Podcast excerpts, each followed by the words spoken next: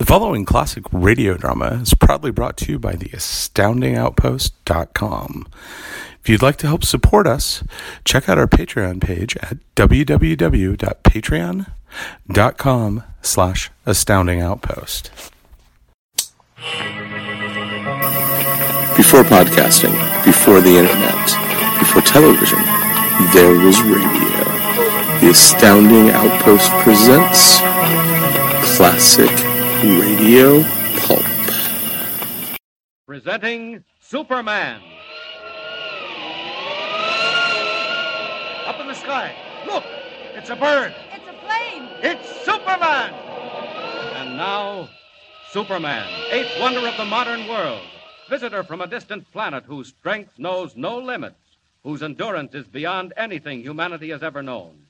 We have seen how the child of Jor-El and Lara was placed in the rocket ship and sent on his way to Earth. During the long journey of the rocket ship to the Earth, the child has become a man. The rocket landed in a desert. Superman stepped forth full grown to explore this strange new world in which he found himself. Today, as our story continues, we find him hovering with his curious power above a quiet highway in Indiana. A trolley car is just pulling up the hill, and as Superman wheels and turns in curious flight, unseen below, a man and a boy come out of the shed that serves as waiting room.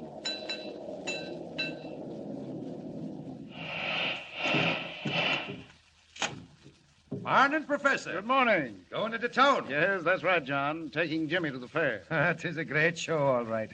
Well, I reckon you're my only passengers. Uh, make yourselves at home. I'm going to get me a drink of water. All right.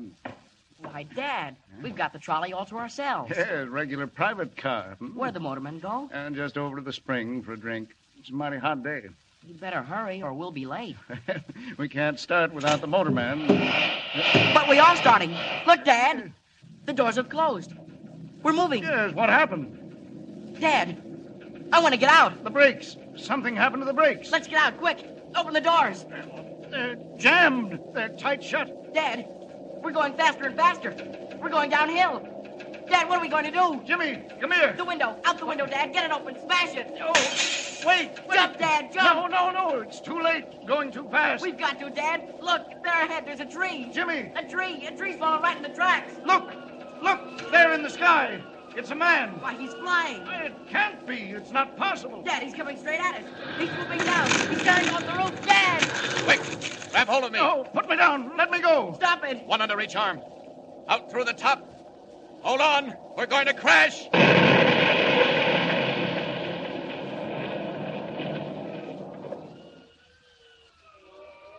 Well, we just got out of that in time.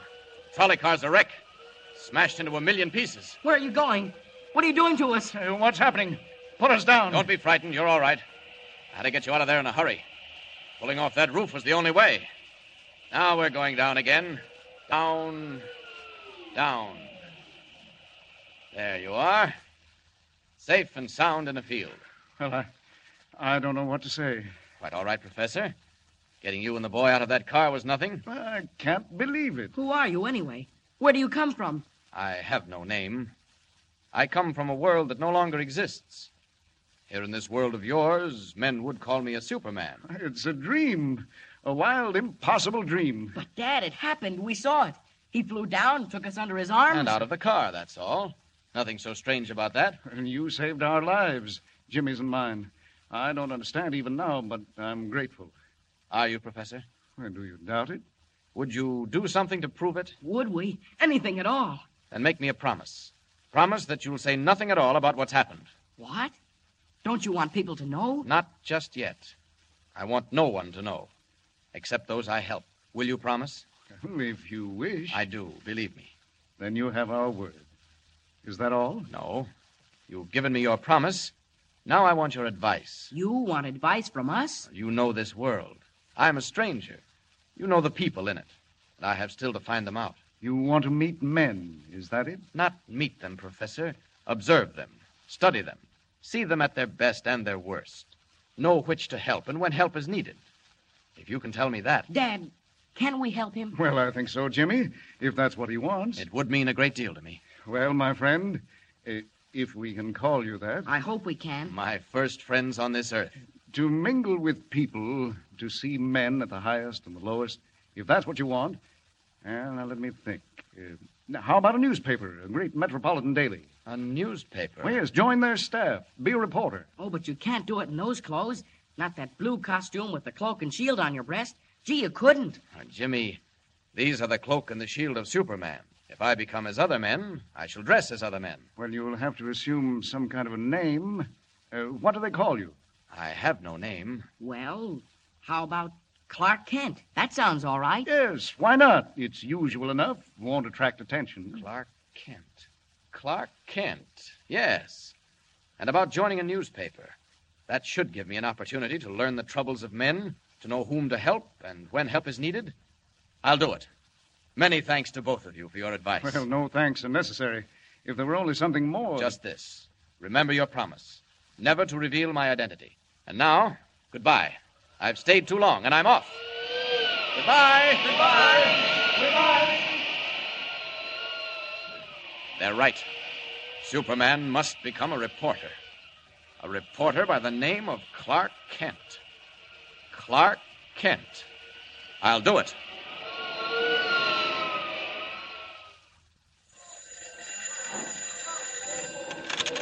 City room, light. Listen, Chief. You better get somebody on that railroad story right away. Anything break? Looks bad. I don't know where your dope came from, but it sure was right. Where are you now? At the yard's out of town. If I were you, I'd have somebody watch the man they call the wolf. The wolf. That's what I do, Chief.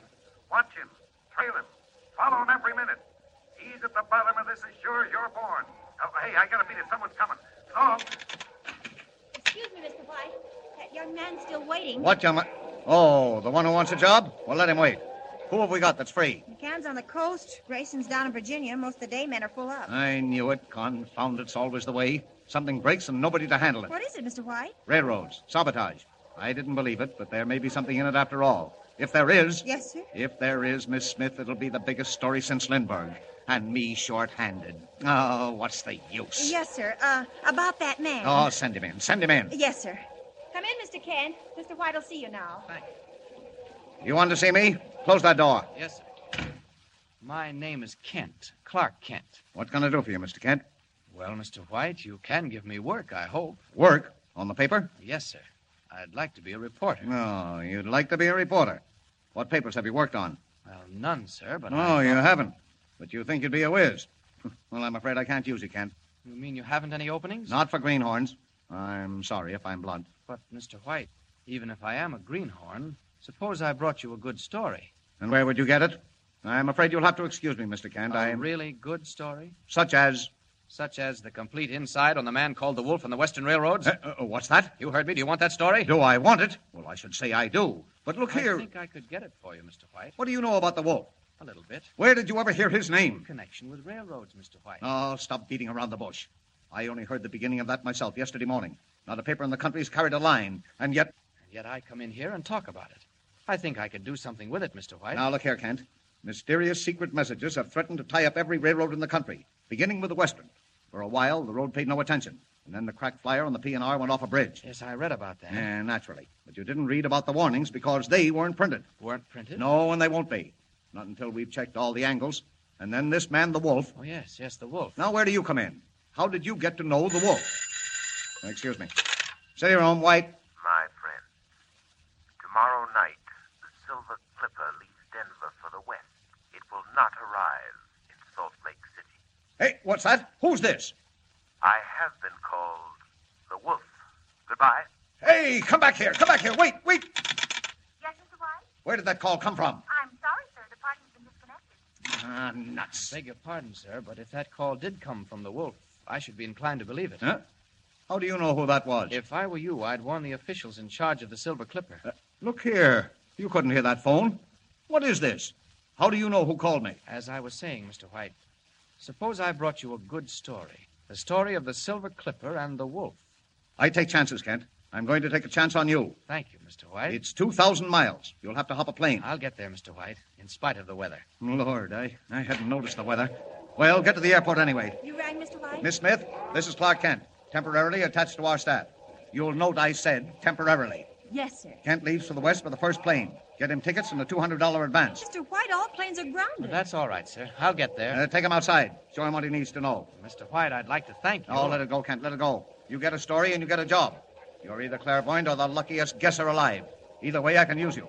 But if you miss out, well, This way, Mr. Kent. Thank you, Miss Smith. It's nice of you to show me around. Pretty lucky, I'll say. A hundred good newspaper men walking the streets, and you step right into a job. I say, I am lucky. You wait in here. It's the anteroom of the cashier's office. Well, I really don't need an advance. Oh, I... playboy in disguise, eh? Wait here. Oh, what a rotten night. Don't fall out that window. It's 20 stories down. Beautiful view, even in the fog. You wait right here till I get your money. Then I'll introduce you to a few real newspaper men. Planes grounded.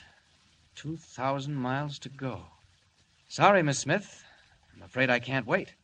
Clark Kent may need a plane, but Superman doesn't. Up with the window and out.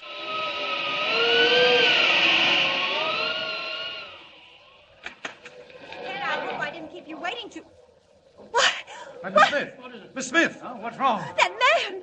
Did he go out, that Clark Kent? Nobody went through the city room. He didn't go out. Well, I left him right here, the, the window. Oh, the open window. He went through it, and it's 20 stories down. He went out through the window. Out the open window, 20 stories above the ground. In the wink of an eye, Clark Kent, cub reporter for the Daily Planet, becomes Superman, eagle of the sky, winging his way west over city and plain, river and mountain, through the storm swept night. But will he be in time? Can he checkmate the strange figure called the Wolf, discover the plot, save the Silver Clipper, roaring toward Denver at 90 miles an hour? And remember, don't miss the next installment of Superman. Up in the sky. Look. It's a bird. It's a plane. It's Superman. Superman is a copyrighted feature appearing in Action Comics magazine. You've been listening to a classic radio drama proudly brought to you by the astoundingoutpost.com. Help support us by becoming a Patreon sponsor at www.patreon.com slash astoundingoutpost.